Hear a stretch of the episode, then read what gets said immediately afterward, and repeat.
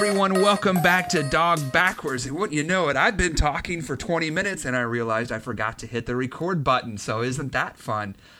Well, hopefully, maybe the second time around, my thoughts might be a little bit more concise. Today, I'm flying solo, no interview. I have a few on the back burner that need to be edited for sound quality.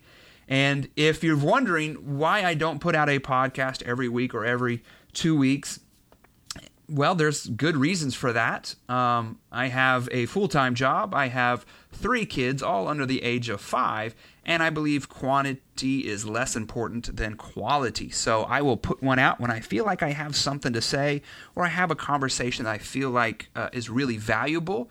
But I just don't want to. It's really easy to start a podcast and be like, oh, I, I owe them one every week. Like, if I don't have one, none of you are struggling all day because there's no Dog Backwards podcast. But our listener um, group has increased. I think last month we had over 900 downloads.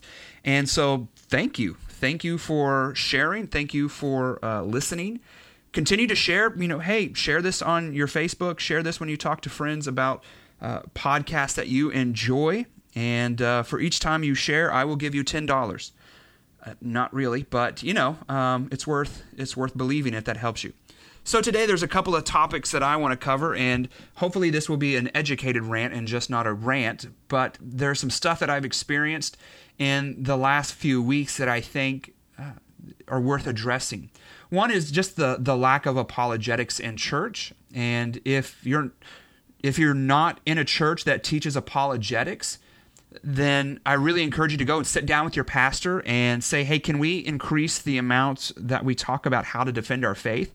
And if you want to know why we should do that, because scripture commands it. So if you're in a Bible based church, there should be some aspect where they are teaching you how to defend your faith.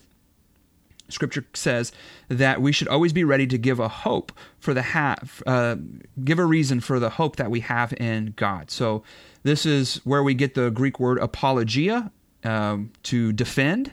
And from that, we get apologetics. So it's how to defend your faith. This is not just for scholars, this is for every single person. Because, for example, I got my hair cut the other day, and apologetics came in um, to the rescue. It's very helpful in regular conversations about faith, and it helps you spot false truth from a mile away. So I was getting my hair cut.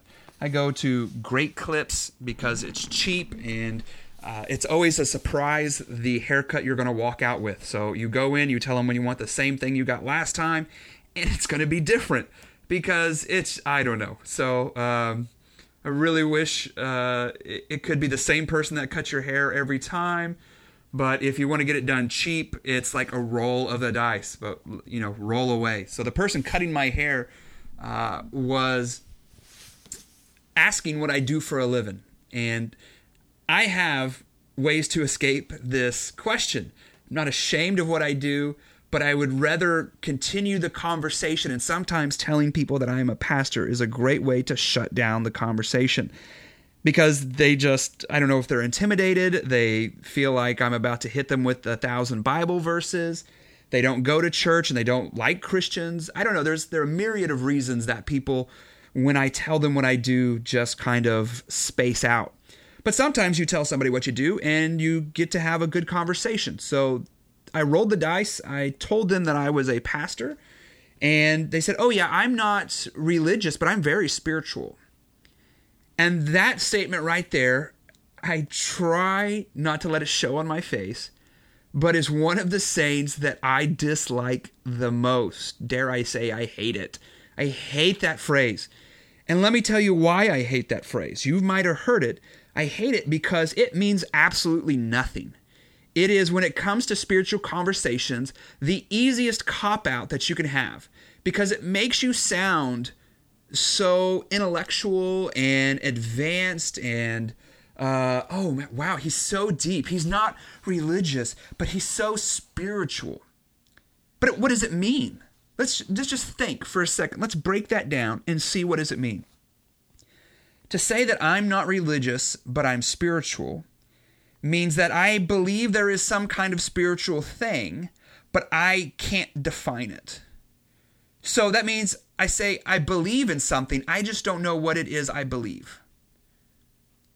You see how little sense that makes? Let me let me just say it again and just pause.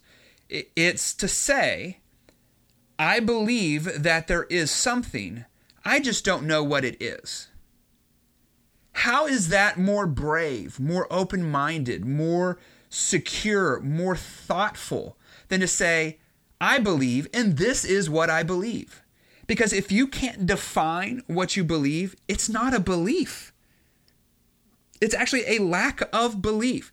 It's saying what I believe is so um, unthought through that I can't even give it a basic structure. And when it comes to religion, when it comes to this stuff, there is a point where ambiguity is the enemy of education. Ambiguity in spirituality is the enemy of true knowledge. So just to say, I think there's something, but I can't say what it is, is a cop out to rigorous thinking about spiritual things because the realm of spiritual thought is so big and so wide. If you just cast your net that large, you're not being open minded in a sense that is positive. You're being so open minded that if you bend forward, everything will fall out of your brain. I want to be open minded. And this is one of the things that the person cutting my hair said. It says, Well, I just like to be open minded, as though the opposite of that is narrow minded, which what I'm sure is what he thinks Christians are every religion makes a truth claim. What he said is a truth claim. He, he's making a statement that it's better to be so open minded that you never define anything. And I say it's better to see if God has actually defined himself for us. And so he's making a truth claim, and it is a narrow minded truth claim, and I am making a narrow minded truth claim. Christians do not be afraid of being narrow minded all truth claims. Like, truth by definition rejects lies. So uh, you could say, hey, uh, my belief in gravity is narrow minded. My belief in the laws of physics are narrow minded. My belief that I need to eat food to survive is a narrow minded belief because truth by definition separates itself from lies. So I am a narrow minded Christian because I have taken hold of certain truths. And when it comes to those truths, I've closed I've closed the book. I believe they are so self-evident and so true. And it's not as though I closed them from the moment I thought about it, but I believe I've tested my faith so rigor, rigorously. Can we say that? It's awfully early. It's eight o'clock in the morning when I'm doing this. But I've I believe I've tested my faith so much that I have closed my hand on the idea of is there a God? Yes, there's a God. My hands are closed on that. I can't think of a single objection that would make me change my mind. When we have conversations about God, people often say, well, is there anything that could make you believe that there is not a God or that Jesus is not God? Is there anything? Look, I, I want to be open minded and say there's a possibility, maybe there's something that would make me change my mind. Because I always want to go where the evidence goes.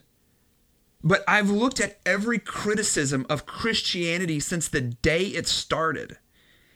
And they're basically just five different criticisms on repeat.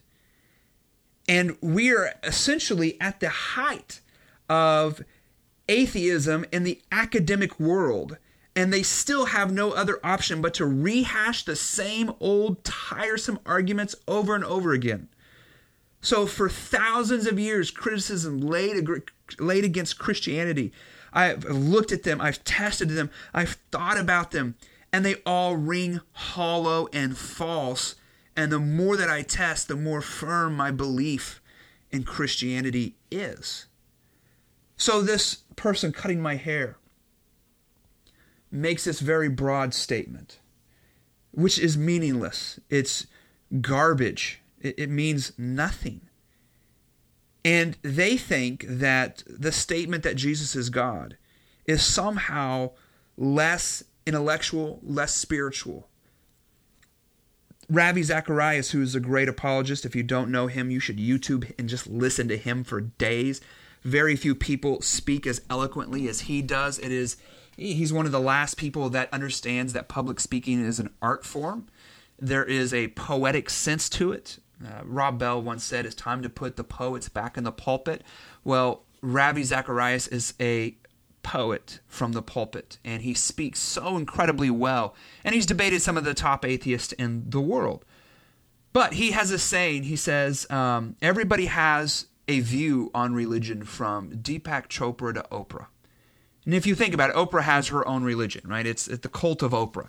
She tells people what God is like, but she doesn't know. None of us know what God is like. We are relying upon God to tell us what He is like.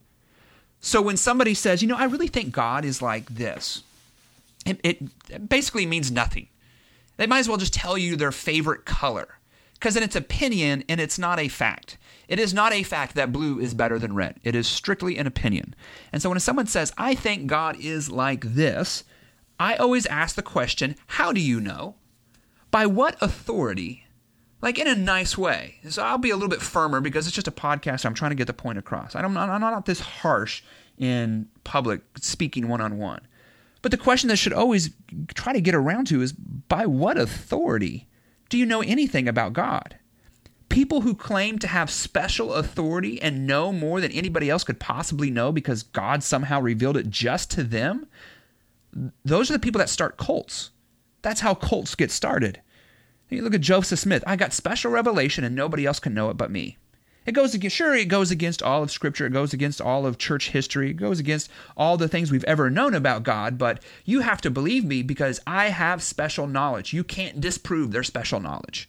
You can't disprove it. And so, as long as somebody believes them, they have to believe that, oh my gosh, this person speaks for God. But all these people throughout history have claimed to know what God is like, and I don't care what you think you know. I want to know has God spoken for himself? I don't trust people. And people say, I think God is like this. I had a conversation with somebody, and they said, Yeah, I love Jesus. And I was like, Oh, great, another brother in Christ. He's like, But I don't go to church anymore. I go, Well, why not? Well, I just don't believe in hell. And I find that so interesting because how do you know about Jesus? Well, it's from Scripture. How do you know about God and that God is real? Well, you read about it in Scripture. How do you know what Jesus taught? You read it in Scripture. How do you know about hell? Well, it's in Scripture. So essentially, what we have is somebody who's just picked what they wanted. They've become God's editor of Scripture. They said, God, you made a few mistakes here. Let me fix this for you. I know better than you do. And this is what we all do with religion in one sense or another. And Christians, we should repent when we learn something that we thought was true about God that is simply not true. I grew up Southern Baptist and I thought God hated dancing. And I read that there are people who dance naked before the Lord, right? They're so happy, they're jumping around in loincloths, that they worshiped all the time. And they did it through dance. There's churches that don't have music because they think God doesn't necessarily like music. He just wants to hear his saints' voices. But you read in Scripture, pick up your harp, right? Play music for the Lord, play a new song. And so, if you have a church tradition that goes against what God has said about himself, then it's the opinions of man, and the opinions of man have no place in the pulpit. The pulpit is where we declare God's truth that has been revealed. So, as Christians, it is narrow minded to say that Jesus Christ is Lord. Truth, by definition, separates itself from all lies. The ambiguity of I'm not religious, I'm spiritual. That ambiguity is the enemy of education. I might have said that like five times now, but I think it's so powerful and it's so true. We should not be ambiguous or so open minded that we think that is a good reason to reject the teachings of Jesus. It is a statement out of ignorance and it's intellectually lazy. Decide something.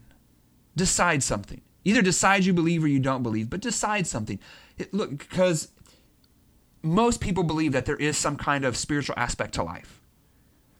The, uh, the, demons are spiritual. So to say, oh, I'm not religious, I'm spiritual, could mean you're a demon worshiper, right? You could worship the devil and say that exact same statement. But because it's so big and open, it doesn't really matter. And this is why we need apologetics in the church it's highly likely this person had some time in the church. Then they go on to say, Do you know? uh, Jesus was a Gnostic. The early Christians were all Gnostics. And I I never heard something like this before. If you don't know what a Gnostic is, read the New Testament because the New Testament spends a lot of time destroying Gnosticism. It was one of the earliest Christian cults that began to form during the time of the first century church. And Gnosticism says that, yeah, all this Jesus stuff is great, but you need special knowledge to get saved. Like there's a special level you get to. It's like a monk who believes if they meditate, they'll reach nirvana, and then you need to reach this special level, and then you'll be saved. Then you'll have all this special information. Well, the Bible destroys Gnosticism. Jesus destroys Gnosticism. There is nowhere, anywhere in history that we can make the argument that Jesus was a Gnostic. Where does somebody get information like this? Somebody on YouTube makes it up because they want to just get around the Jesus question. And it, it just, it's, I didn't even know how to respond. And they begin to tell me other ridiculous stuff. And literally, I'm not, I'm not joking. They began to talk about the ghost they have seen. And then he said, You know, when you sleep, your spirit leaves your body. And if you wake up suddenly, you can see your soul come back into your body. This person is saying these things. And as somebody who takes spiritual conversations very seriously, because I think they're the most important conversations we can have, I was trying not to laugh or just go, What are you talking about? What are you what are you saying? You're literally either making this up or you're listening to somebody who's made this up. And as I as I began to explain in a nice way, what you're saying is like there's no foundation for what you're saying. I can't like I've heard all the skeptical arguments and I have never heard that Jesus was a Gnostic. I said, "Where are you getting this information from?" Oh, I listen to this podcast and you need to listen to this person. They're very enlightened. Let me tell you, they're not enlightened. They're not enlightened. They're a con artist. They're a good salesman. They're saying things that you want to hear because they're describing a religion that requires nothing from you, but makes you feel like you have special knowledge. It's what it's Gnosticism. Oh, I've got special I've got special knowledge. I know this stuff and uh, people who talk about our energy and our karma. Karma is not a biblical teaching. Karma does not exist. If you do good things, does not mean good things will happen to you. Nobody did more good things to Jesus than they killed him, right? So this is uh, a false, another false belief. How do you know if a spiritual conversation is grounded in reality or not? There's only one way. Has God said this about himself? So if I say, there's only one God. How do I know that? How do I know any of that? Because that's what God has said about himself over and over and over again. Now you say, well, Caleb, doesn't that uh, presuppose, presuppose the authority of Scripture? Yes. Yes, it does. I think we have valid reasons to believe that Scripture is true. And if we look at Scripture and we look at these claims, I think we can make a very strong argument, let alone prove, that this is true we all have our presuppositions. This person's presupposition is that they can come to some kind of spiritual realization on their own. But you can't. We are dependent upon God to start the conversation. And so you need to ask yourself do you believe that Scripture's true? I'll do a couple of weeks of apologetic stuff and we can talk about that. We can talk about how do we know that there is a God. But we all have our starting point. And I think a terrible starting point is that I can know something about God without asking God. But this is where our world finds itself. So, this, I'll say it again for the hundredth time ambiguity is the enemy of education. And we see ambiguity. And if you don't know what ambiguity means, um, it, it, just simply means that um, it's so I was going to say obtuse, but that's a, a another big word. I didn't go to college, so I have to use college words. Um, it, it, just means that things are unknown and no one could possibly know it. Uh, there was a comedy skit on Saturday Night Live when I was younger called The Ambiguously Gay Duo. And it was uh, uh, a whole skit about whether or not these people are gay. You just didn't know. And so that's what ambiguity means. You just don't know. And so we can know certain truths about God. There are things that I think uh, are beyond a not only a reasonable uh, belief, they're reasonable beliefs. Like I can believe with uh, without beyond a shadow of a doubt. I think they are so established that they um, are absolute truths. One that we know that there is a God, and I'll go into that in the next couple of weeks. We know that Jesus existed. That's a historical fact. There's there's no honest, um, reasonable historian that would deny that fact. There was a brief time where atheists were trying to say, we don't even know if Jesus existed, but they have been laughed out of the circle because we know beyond a shadow of a doubt that Jesus was real. We know what Jesus claimed. We know we know for certain that he was killed on a cross by Pontius Pilate. We know this stuff. This is just history. We know that he claimed to be God, and we know that his disciples, after his death, claimed to have seen him again. So we've established already a very strong, powerful historical argument for who God is, and that gives credence to Scripture. So if you want to know who God is, you go to the Bible. And if you know the Bible to any sense or degree, you could easily hear these things that this person is saying and go, well, that's just not true. And whatever source you're getting that from, I'm guessing they have no real foundation for why they believe what they believe. They're basically just making it up. And what they do is they grab different sources here and there and they stitch them together and they go, see, look, this is true. But if you are going to edit the spiritual realm and decide for yourself what it should look like, then you are playing God. This person goes on to um, just say a bunch of other ridiculous stuff and talk about how his mom had seen ghosts and how there was a woman in his room the other day that was a ghost. And uh, look, I'm people think because we're preachers that we're um, not skeptical, but I'm highly, highly skeptical. I, I, believe almost nothing people tell me until I can establish it for myself. Um, opinions are sometimes sought out, but most of the time people just give you their opinion. Um, and when it comes to religion, I don't really care what people's opinions are. I mean, I'm interested in people. I'm more than glad to hear them out but we should always be asking the question: How do you, how do you know what you know? How do you know this? What is what is your foundation for these beliefs? What is your source for this information? Because that's more important than what you're saying. I want to know how do you know what you're saying is true? So the conversation ended okay, but there was another aspect to this that I I didn't cover in our conversation. This person was, I'm presuming, I'm going to jump to a conclusion, but I, I believe it is a, um, a warranted co- conclusion. I believe this man was gay. And so what? So what? He's gay. But it reminded me of why this ambiguity is so dangerous. Our culture lives in a we can't define anything anymore state right now. Intellectually, we're in a state of we can't define anything because to define anything is bigoted, hateful, mean. Um, they think it's the opposite, opposite of knowledge. We can't define what a man is anymore. We can't define what a woman is anymore.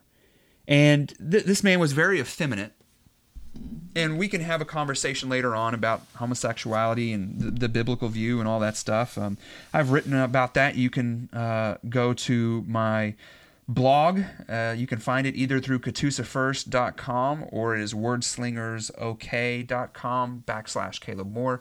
I write for the uh, Southern Baptist Convention's online blog, and I've covered, I did a couple of weeks in a row about the biblical view of homosexuality. I, I think this is one of the most pressing issues that we face in our culture. And I'm not so much worried about telling people that they're wrong.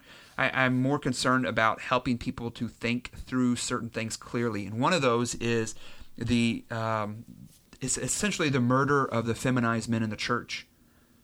There are guys in church that are extremely effeminate. And by effeminate, I think I, I hate that word, but I think you know what I mean, right? They might talk with a little bit of a lisp. They they their posture is very feminine. They're highly in touch with their emotions. They might cry all the time. They they just act more like a what we would think a girl would act like. And I want you to know that there is absolutely nothing wrong with being an effeminate man. And I hate how we have destroyed effeminate men in the church. And we've done it culturally. We've used cultural labels. So our culture uh, used to be, and this has changed, and we'll get to that, but it used to be we defined men and women according to the most obvious stereotypes. And we do this like so go to the checkout place at the, the grocery store and look at the magazines. And what are guy magazines? Guy magazines are guns, muscles, and cars, right? Guns, muscles, and cars. And guess what we have um, on the cover of every single one of those to sell it to the men is the woman stereotype. So we want uh, tall, busty, and blonde, right? Maybe brunette. I prefer brunettes but they're going to be in a bikini to sell the gun, to sell the muscles, and to sell the muscle car. So, uh, girls, they have the stereotypes for them too. All the girl magazines, uh, they used to, and it's changing. They used to be like girls, how to get the guy, how to, uh, the latest diet, how to get ready for summer, get your bikini body, and all the girls are airbrushed and they look a certain way. So, for a long time, culturally, we had defined men and women and very basic uh, ways that are more to do with personality than with gender. Because guess what? You can be a guy and not care about muscle cars. I don't care about muscle cars. When I was going to high school, uh, there were, I remember it very clearly, my freshman year, the guys all sat around with an Auto Trader magazine talking about the exhaust on a Mustang. I don't I don't like Mustangs and I don't know anything about exhaust. If my car breaks, I, I open up the hood and I look for an on off switch. This is why I want an electric car because when something goes wrong with my computer, I unplug it and I plug it back in and it always works. I can fix that on a car. I can unplug my car and plug it back in. I can do that. But I didn't fit into this very basic manly stereotype. You know what I was reading? I was reading uh, a book by Jim Morrison that was poetry, uh, American Prayer. I was memorizing poems. I still I have a dozen or so poems memorized by heart because I was more interested in poetry. And so we have used to define men according to stereotypes. You gotta like football. Uh, you you gotta you know all this stuff. And if you were in touch with your feelings, my my wife often jokes that I am the woman in the relationship because I'm in touch with my feelings, but I'm not an effeminate man. I can be in touch with my feelings and like UFC at the same time. I can ride a Harley. I was riding a motorcycle all weekend long. I'm covered in tattoos. I've been in street fights, right? My nose has been broken. And I didn't cry when it happened. But I can also hear a sonnet. I can see a sunrise, and it moves me so deeply that my eyes well up. And that is a manly trait. What we did in the culture entered into the church and we defined men as strong men. Got to be strong, got to be a warrior for God. Pick up your sword and be a David, right? Kill Goliath. And we defined manhood that way within the church. This is where culture infiltrated the church. Yes, David killed Goliath, but dude wrote a lot of poetry and he played a harp. There is no more effeminate instrument than a tiny little harp. And so that's all cultural. That's not biblical. That is not how the Bible defines men.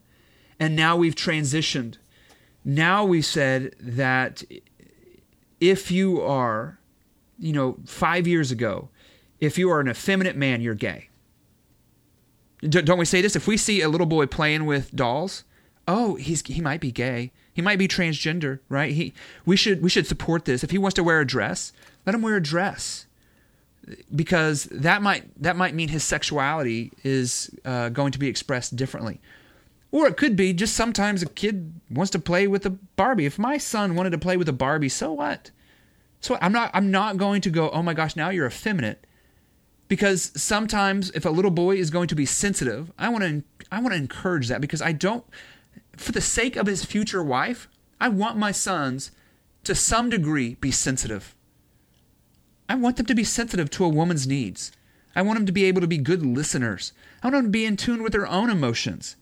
We have a, huge generation of older guys who they could talk business talk all day long, but you ask them how they feel and they cannot communicate those words. Let me tell you what, if you can't communicate how you feel, that is going to damage your marriage relationship because your wife needs to know how you feel sometimes. They need to know. You need to be able to communicate emotions. Emotions are not a feminine thing. So now we're in this ambiguity of what men and women are. And this is just following the logical progression of what liberalism is. It's just following, we can't define anything because feelings matter more than truth. And the guy who was cutting my hair, his feelings mattered more than the facts about who Jesus is. Like, you know, oh, Jesus is a Gnostic and special energy, and, um, you know, I see ghosts, and all this is what's really spiritual. Like, that's all feelings. There's, there's no truth behind it, but truth doesn't matter. It's just what you feel is real, then you can define whatever you want. And so this has now flowed over into just the most basic, obvious things. Are you a guy or are you a girl? Now we don't know. Now we've become so ambiguous about that that nobody knows what a guy or girl is anymore. But I want you to notice something. If a guy transitions to a girl, he suddenly wears dress, uh, lipstick, and a makeup and talks in a more feminine voice. Why? Because we know what a girl looks like. And they go right towards the stereotype of a girl. So even though they say gender is a social construct, when they transition, they go right into this social construct. It is hypocritical and I don't know, it's annoying to watch. But one of the things I think we've done a disservice in the church is we haven't celebrated the femininity of men. We need guys to sing in the choir. And we need guys who can sing soprano, right? Like, there's nothing wrong with that. And if we don't let feminine men know that A, those traits aren't necessarily feminine. It's not, it's, as I say, I don't know what other word to use to communicate this, but to say you're an effeminate man if you're in touch with your feelings, uh, it gets the point across, but I just don't like using that term effeminate because it is not a female only trait to be in touch with your emotions. It is a strong, godly trait to be in touch with your emotions, to to weep or want to play with kids, you know, and be good with your little children. A lot of guys are like, I don't do babies. I don't know. It's a good trait. Some men have it, some men don't. I'm much better with a four year old than I am a newborn. But those who are great with little kids, that is not a feminine trait. It doesn't make you less of a man. We need guys to work in the nursery, not just, hey, I'll be security and hang out by the back door, right? That, that we need both. And so, how does the Bible, since we talked at the very beginning, when it comes to spirituality, how does the Bible define it? How does the Bible define gender? In the most basic, minimalistic terms possible. When you read Genesis, look at Adam and Eve. What, what traits does it say about Adam? Just to say, and Adam was made strong so he could do all the heavy lifting, and Eve was tiny so because she was going to be cooking all the time. It doesn't say any of that. Both of them are commanded to subdue the earth, to be gardeners, to work the field. Adam didn't work it by himself. I know girls who sometimes will go out there and they'll work harder than the guys. You ever met a lady who grew up on the farm? Those are some strong women. They can go out there and pick up a bale of hay and toss it in the back of the truck along with some guy, sometimes better. And so we don't see all these divides, these labels put on Adam and Eve. There's only two places that I can really think of um, that define what it is to be a man. One is Micah 6 8, and the other uh, i'm trying to remember it's 1 corinthians 16 13 i think. Uh, 1 corinthians 16 13 okay let me remember. Uh, be watchful stand firm in the faith act like men be strong right? Let all that you do be done in love. And so there's one that says men that we should stand firm in the faith that we should act like men and that we should be strong. Now, this is not talking about physical strength, it's about strong in our faith.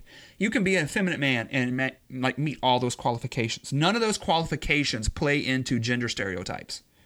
None of them do. And then the, my my favorite one that defines men is Micah 6 8. Act justly, love mercy, walk humbly with your God, for this is the whole purpose of man.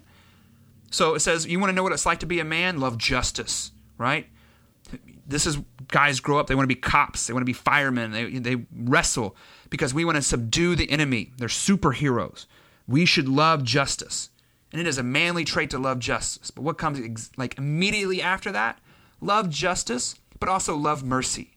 Be sensitive, be kind, be empathetic. Look at your own sin and then see your sin in other people and be patient, slow to speak, quick to listen. God is like this. So we should reflect God in this. God is so full of mercy. What do we want to do? We want to be justice warriors. We're all looking for our Goliath and we're going to go out there and defeat people, right? We're going to slay the enemy. And the last thing it says is walk humbly with your God. And I would argue that this is the measure of a man because you can love justice, you can be strong when it comes to justice. You can be strong when it comes to mercy. But if you're not loving God, then you don't really understand what justice and mercy look like. So, what makes a man? What does a man look like according to Scripture? A man is somebody who is born with the genitalia of a man, who worships and obeys God. Period. End of sentence. Now, in that, is an incredible amount of freedom. That means you can be an effeminate guy. You can be sensitive. You can play the harp all day long. You could dress like a sissy schoolboy. And other guys make fun of you, right? Like, look at this guy wearing his bow tie and his high water pants. And, and I know we joke about it, but that guy could be an incredible, he could be more of a man of God than you. Because, man, he is obedient when God calls him.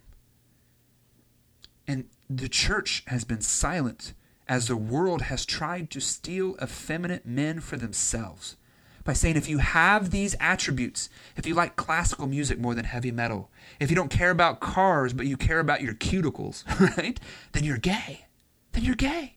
And they've cre- like created this category and tried to shove you into it. Look, people, that's a prison. That's a predetermined identity that they're just trying to sell you uh, in the hopes of making you more free. But it doesn't make you more free. All of a sudden, you have to change the way you dress, change the way you talk. You're told what movies you should like. You're told what celebrities are cool. If you don't like Celine Dion, you can't be in the club, right? Like, so, I mean, I'm joking, but there's some truth to this.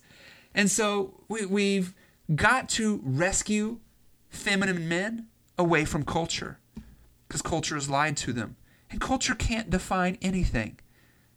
It can't, everything is ambiguous in culture. And we're seeing what happens when we allow ambiguity to rule, when emotion becomes truth.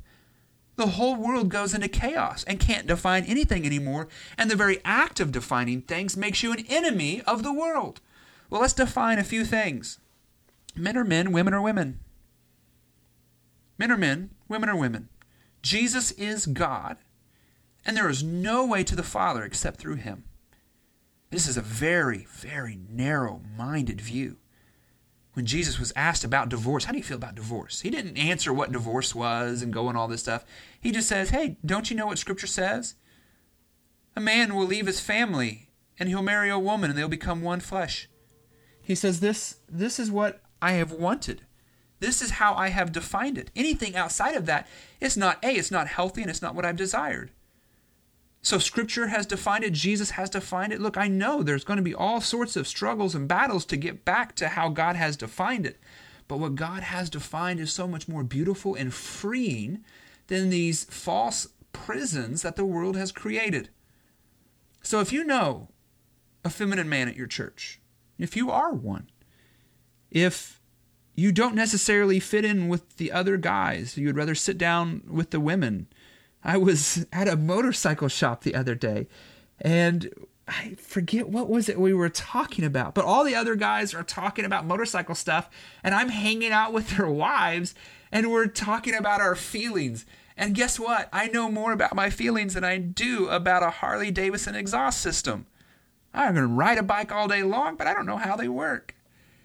And I just laughed But you know what? That's a manly thing to do. That's a manly thing to do. And I'm thankful that I have that. And I can recognize that in other people. I might not dress effeminately, I, I, you know, but I, shoot, I got journals and journals of writing down my feelings. It's therapeutic. It's it's helpful for me. My wife sometimes wish I didn't talk about my feelings so much, but that's because she's a girl who doesn't talk about her feelings. And that's okay because not every girl has to be super in touch with her feelings. We don't have to fall into these stereotypes. Those stereotypes are created by the world, not by God. So, we'll talk about apologetics in the coming weeks. Thank you guys for listening. And if you have questions on any of this stuff or you have feedback, hey, email me at caleb at awestar, A-W-E-S-T-A-R dot org. Caleb at awestar. Email me your questions, your thoughts. Uh, I'd love to, um, maybe one of these days we'll do a live chat with this and I can try to interact with you guys a little bit more, but I don't know if I can read and talk at the same time. I barely look at my notes when I do a sermon. My brain only works does one thing at a time. So, um, we'll be back soon. Thank you guys for listening. Don't forget to hit that like and subscribe button or however you do that stuff. But what helps me more than anything is leave a good review on iTunes. Leave a five star review. Tell them that I am the uh, greatest intellectual thinker of our time and that um, you would love to support us. So, also, I mean, if you want, you can go to Caleb uh, Moore TV. Is that it? Yeah, I forget my own website, calebmoore.tv. And if you want to donate to help support stuff like this, I got a little bit more equipment I would like to buy, but all that costs money. But uh, you're more than welcome to uh, click the donate button uh, on there. So thank you guys. Have a great day.